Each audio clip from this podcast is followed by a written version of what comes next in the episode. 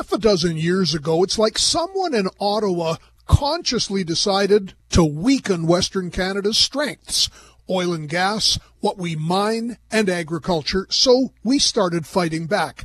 The Supreme Court of Canada ruled constitutional, a sweeping and punitive carbon tax that had slithered into provincial jurisdiction, but it was all about fear over climate change. So now a victory from the highest court in the land strikes down the federal government's Bill C-69. It was known as the No More Pipelines Act. It had permitted Ottawa to apply its unique brand of impact assessment on projects even inside a single province, reviewing them for things like gender, equity, social policy, climate, and the environment. The feds have exceeded their constitutional authority, the High Court writes.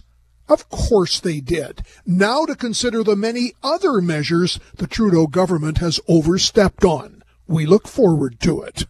I'm John Gormley.